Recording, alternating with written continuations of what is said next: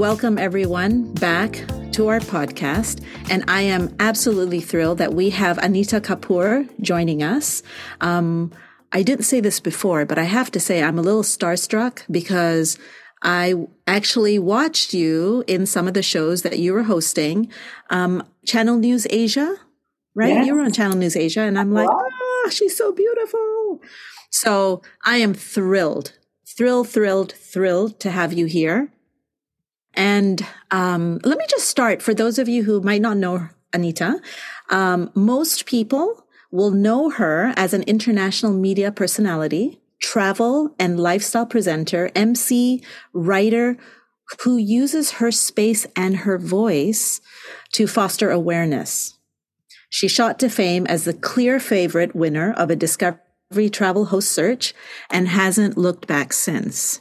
Apparently, you have an insatiable curiosity and incredible wit. Is that true? Well, I mean, I'm going to say yes, because that's what my bio says. And then hopefully that I, I don't have to shoot myself in the foot for having zero wit and no curiosity displayed during this conversation. so. Oh, that's so funny. But yes, welcome, welcome, welcome. So let me start by asking you um, you know, uh, we had a conversation, right, prior to us having this having this conversation, and you know, there's there's you seem to me to be really interesting. Your your life choices, the work that you chose to do, really exciting. And I'm wondering what's and this is the the the facade, or this is the what people see on the outside. What's going on for you on the inside? Oh my God, how long do we have? How long do we have? So much is going on on the inside. First of all, thank you just for asking. My pleasure. Yeah. No one has ever actually asked me uh, what actually goes on on the inside because so much of my work has been about sort of being presentable to the world. And of course, it's a, you know, it's a career that I chose.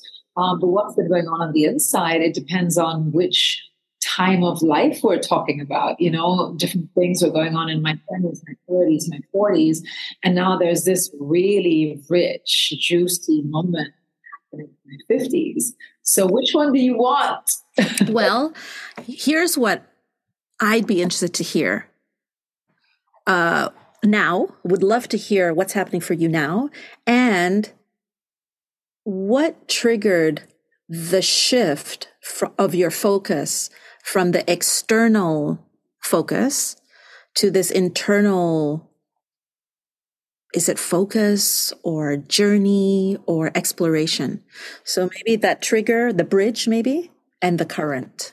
Sure. Um, i would say uh, the big trigger was five years ago uh, you know my mom passed away and up until then, I had seen myself through the lens that everybody else saw me through.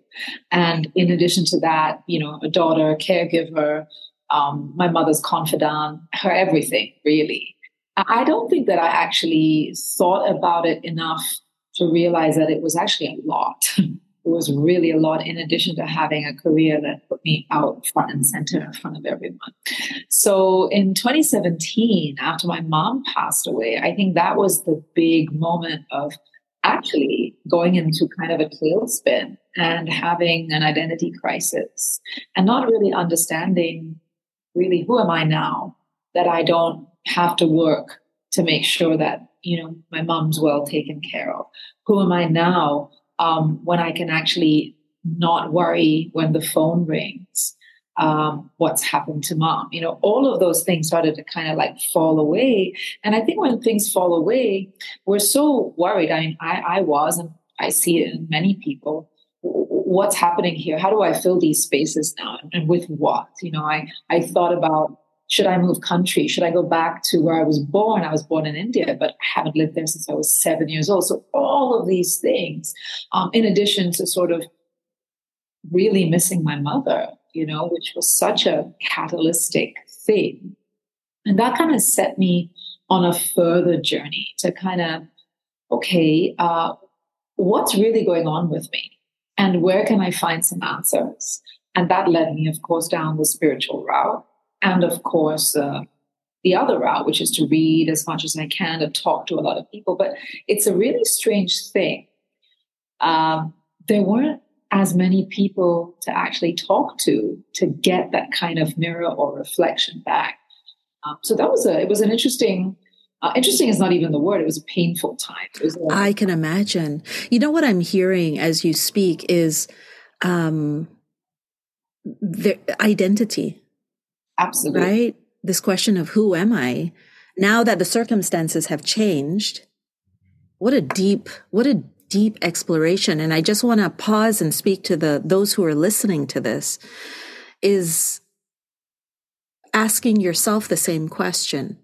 You know, who am I at this point? And it happens, you know, with uh, a change in circumstance as you've gone through marriage, um, you know, one of the big ones that I was talking about recently was to a friend of mine who just, that's it, who just got engaged.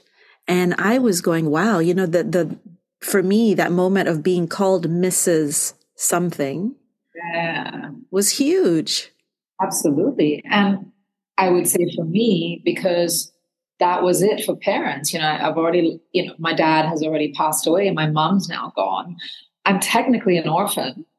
So who is my who, and I have my sisters, of course, but who is my my my family, my you know, rather my ancestors, you know, who are they? Like they're all gone. And how does that define me and should it define me? And you know, it was it was a huge sort of existential crisis as well. Uh, and I look back at it and I think, yeah, well, you know, that is something that you kind of have to go through. A lot of times I do notice people resisting that. Um, but I like a little adventure, as you know. So I went right into it and I needed to find out. You know, so I did meditation retreats and I traveled and everything. And I think a lot of it helped. But what really actually helped was being able to understand what my childhood had been, what my adulthood had been, how my life had changed by being the the person I was on the outside and who I was in the privacy of my mother's home, for example, a caregiver, you know. And I had to piece all of these things together because it felt really actually quite fragmented, to be honest.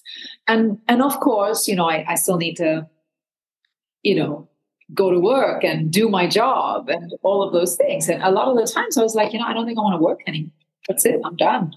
How do you how do you consolidate? You know that the, on the external i need to present a certain image.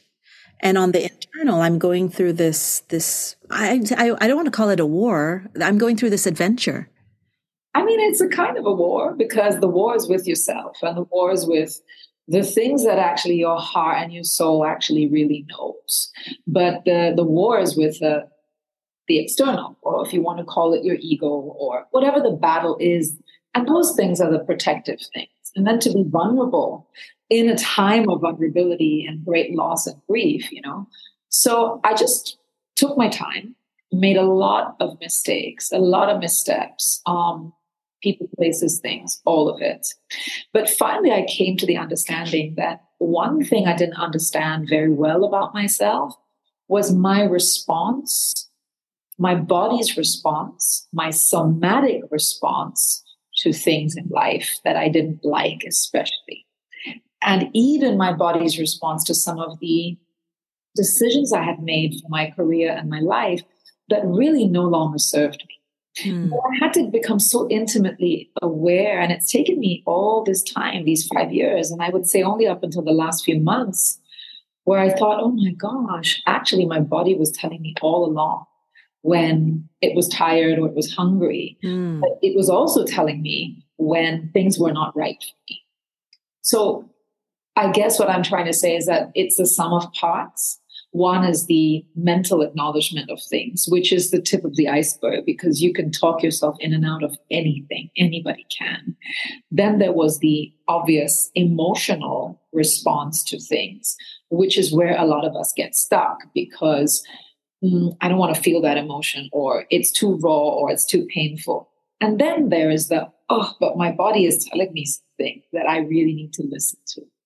And so it's taken me from that all the way through to actually, you know what?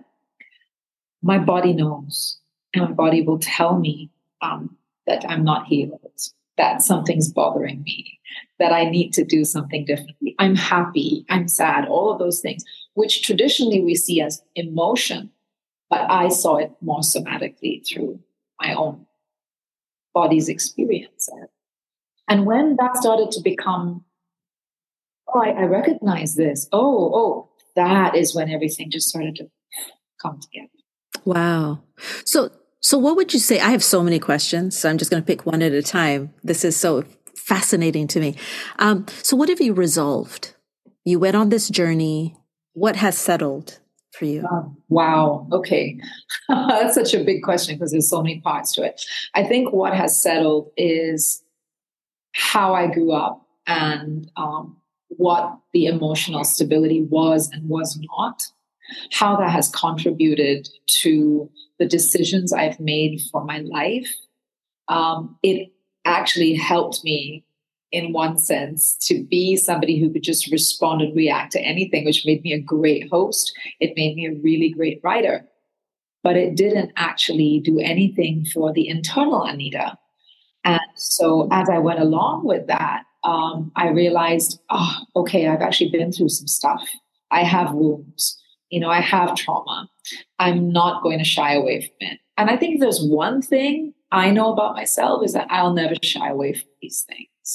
Um, I'm I'm ready to go on that internal adventure to find out, and I know it's painful and it's it's really difficult, but I'm not afraid to face it. So I had that in my corner. I'm not saying that being, you know, unafraid makes it any easier, not at all. But I was willing to go on these journeys to figure out where all of these things from the past sat in the present and also because I did want to leave the TV industry, which I did anyway. And I knew that there were other things that were there for me. But as time has gone on and bring, bringing myself into the present right now as a host, as an MC, you know, as a moderator, all of those things, what it has shown me is how much of the external and the validation and all of those things that came from that, I no longer need. I don't I don't need it that way. You know, I mean, even the the, the this podcast and sitting with us, you know, today I thought about it earlier and I was like, wow, there's two ways to do this, right? There is a let me give you a perfect answer to every question that you give me. And then there's the, you know what? The I'm really going to think about this as you ask me because I want to tell my truth. Oh yeah. I want it to just be uh, a stock. It's just so human. I mean, I'm talking to you now and you, I mean, obviously part of my job is to work with people who navigate similar situations, different situations, but it all just, all of these, um, I want to call it imperfections make us human, right? And I made a note here, um, which is, um, in our coaching school, one of the things we always say, this is true for, for those of you who are listening who are leaders in your field we coach, we lead, we live. I'll add that in. We live uh, and we become better because of our wounds. Yes, absolutely. I like the word live because so much of the stuff that's out there is more philosophical. And, uh, you know, if you look at, around social media, it's so easy to find psychological information, trauma information, somatic information, but nobody really tells us how to do it, how to keep doing it, and why we're doing it. That's living, right? So if I learn a technique or I listen to a podcast, or mm, I've got to tell you how to do it as well. And a lot of that is actually missing. So we kind of get stuck, and so did I, in the theory of what it is. Okay, so I know I have trauma. So now what do I do? There's nobody to tell me what to do, you know? So ever ever, ever. So of course therapy has helped, but a lot of self work and self healing. And you know, people think that there is some big dramatic thing that happens. Quite often, it's you sitting on your carpet crying. Mm. And letting all of that stuff come out, or like with me and my mom, you know, I would look at her photo and have arguments with her because that's the way that I'm going to be able to get through this. Yeah. And none of it makes me feel small or ashamed. Actually, it it expanded and created so much more space inside of me. Um, you know, I've met people along the way who have like issues with the fact that I'm always talking about stuff like, you know, healing, trauma, that kind of stuff. And they're like, let it go, man. You know, I'm like, no, no, I'm not stuck there. But I acknowledge that the process of healing is not linear. Uh, you go forward, you come back, you take a sideway. But what keeps you on the path is the feeling that you know that this is actually good for you. This is good for you against all of the other things, the validations, the fame, all of those things, which by the way, I was always a bit half hearted about. I, I never sort of really thought, oh, I'm famous. I used to be like, what? Really? You know, which is also false because, you know, if you have something to give the world, um, whether that is words or an aura or whatever, I now have come to the point where it, the healthiest expression of my communication or my aura is me being healthy, actually. Mm. Whatever that's defined as, right? Whatever that's defined as. Yeah. Mm. And, and for me, that means taking care of my body, sleeping well, eating well, but it's also reminding myself when I fall down that I haven't really completely failed. I've fallen down, and in the falling down, what what's coming out of this after I've licked my wounds and yeah, know, yeah, well, yeah. You know, you know what's really loud for me as I listen to you is, and, and you, it came to my mind when you talked about um, uh, the healing is ongoing for you and for people in general. And my sense of you in the stories you've been telling in this conversation is that you're a lean in kind of gal, feels like discomfort, no discomfort. Let's just lean in. Let's just get in there. Let's just get in there. Yeah, I realize as I've gone along though that that's not everyone. That's you know, right. Some some people sort of half lean in, and some people just around the periphery of things. And I used to be so gung ho about it, like everybody got to lean in, everybody got to lean in. But you know, we're all very different. I know that you know if I was to link all the parts together and to see how they fit. I, I'm up for that adventure because it's taken me someplace that nothing else has actually taken me. Not that I'm addicted to it, but that it really gives me um, a result, you know, and that works for me. What is the that adventure? Yeah, the internal adventure. Ah, wow. The, the, wanting to it's not every second of every day. I'm not constantly in a state of trying to heal myself. But when stuff comes up, and whether it is me that's caused it or another person that's caused it, I'm ready for like, okay, what is this about? What is this really about? You know, and I do have those early days actually, um, you know, after after my mom passed away and after the travel and going for these retreats and all these things, I have that to thank for gifting me the um, choice of self inquiry. It's a choice that you make. And so I self inquire all the time. I mean, I don't, I don't, let's be, let's be quite clear. I'm not like immediately, okay, let's self inquire. usually the very human, like, what did I do? Why is, why is it my fault? You know, it's you, it's you. And then eventually it's like, wait a second. It's never just one person or one thing, right? And also, I think the biggest other gift was understanding what are my values, what are my boundaries, because I grew up with a lot of emotional chaos. So values and boundaries were like, no, you can't have them because you're meeting so many other people's needs. But learning now at this point in my life, like, oh, that's what a value is. Do I actually live my value system? And that's one of the things that happened because it was like, wait a second you're out there doing interviews, talking to people and on screen, and the presentation is fabulous, but are you living what you say? Exactly. And that to me was a very sobering time. Yeah. And you are. See, this is the part that I am so, I feel so privileged because I've known you as the image, right? And now you're generously sharing the underpinnings of what it means to be you. And for me, it resonates because of the work that we do.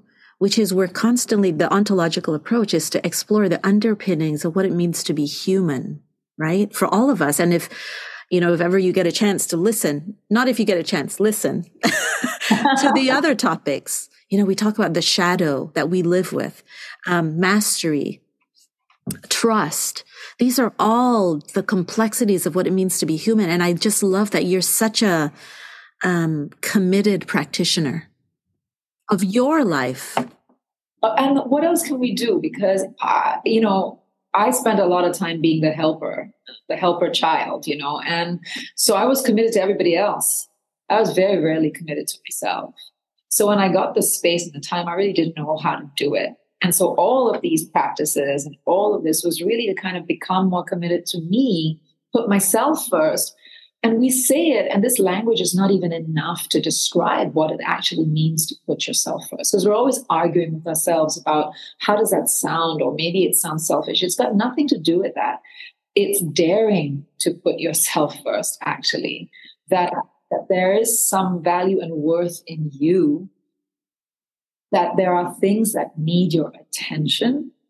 Otherwise, you're going to be stretched off into a direction that's going to be harder to come back. Right. Or you've convinced yourself that you shouldn't go back on that original path. Yeah, or you've convinced yourself that you're totally fine where you are, but yet all around you, bombs are dropping. And, and it's like, oh, I, I, that's not me. It's not me. I didn't drop the bomb, you know. And I think this is a hard part of self inquiry because wow, when we've suffered, and everybody suffers, right? And when we've suffered, we want we want someone to say to us, I get you and I understand your suffering. But then we want it to stop right there. we don't want anyone to say to us, okay, but what about you? What, what are you going to do? How is this going to change, develop? How are you, what's your, what is your healing here? Is your healing that we I hate everyone and stay away from me? Or is your healing going to be, I can see you and I can see the circumstance, but I see myself and actually I am the one who actually needs to do the work that I need for me. Ah, you know, it brings me to a conversation I had with a, a different uh, person, um, Krista, uh, around compassion. You know, real change, right? Real change happens when I'm compassionate towards you. And sometimes it shows up with tough love or gentle love, um, and or compassionate to myself. Absolutely. Along with compassion comes tough love. They're not separate, actually. And the tough love that you give yourself is alongside the compassion, because otherwise, what happens is you get stuck in victim mode, or perpetrator mode, or you know, um, I am the one who does everything mode. The, the, idea is to mourn. It's to mourn the fact that you, you never gave it to yourself. And now, as this adult, because a lot of this stuff comes from our childhood as an adult, what can you give yourself? Because there is a huge part of you now that actually knows what you need. Don't get stuck in the I'm a martyr and this, you know, I'm a victim everyone else. No, because that's the part actually it's very emotional, right? Because you have to take your time to work out why you feel the way you feel. But the next stage is okay, how am I going to climb out of this? Because I can choose to uh, stay a, a, a, victim or a martyr or a perpetrator the rest of my life. And I'm just going to be miserable, but I won't even know it because I'll feel justified. Right. So we're going to bring this to a close. And I just want to, you've said so much. Um, and there's so much richness. Um, I was originally going to ask you, what's that one thing, if there was anything that you would want to leave the listeners with in terms of them getting on the path to personal adventure, internal, what would that one thing be? Wow. one only? Come on. One only. One only. Hmm. I'm thinking, I know. The one thing is this whatever I've said, I have said it from a place of being ready to do some of the inner work that I have done. I would say, listen to your body and understand if you are if your nervous system is actually ready to undertake some of the changes and the um, offerings that are out there that can help us move forward. And how you know, because it's important to know, is anxiety is a nervous system that is running on empty. And you're not going to have capacity to be able to actually go off and do different kinds of modalities. So take all steps. Listen into your body. What is your body saying? If your body is actually saying no, give it some time. Yeah, so I'm hearing listen. Listen again is not even enough. It's the can you listen to the feeling? Because I can listen to I'm sad. Oh, I feel this, right? but your body operates in such a different way. It's actually an unknown land, to be honest. If I'm feeling super anxious around a person or a modality, um, it's very different from I'm a bit afraid to get into this. It's a very different, very different gradient. And anxiety is like, oh, I can't do it. I can't do it. It's literally like this. I find myself like, oh, no, no, no, no, no, no. So you find your own you find your own way by listening and you'll feel it like this. And when it's like, I want to do it, but I'm a little scared, it's a very different feeling. It's a difference between fear and intuition. Got it. And I, I, just want to speak to our listeners where som- the word somatics is new to you. Um, somatics refers to the study of the body, right? And the body is such a rich te- territory um, for learning because it's part of you. It when you walk into a room before you open your mouth, your body has already communicated to you and to other people. So we will have uh, a conversation around this in a in a future podcast.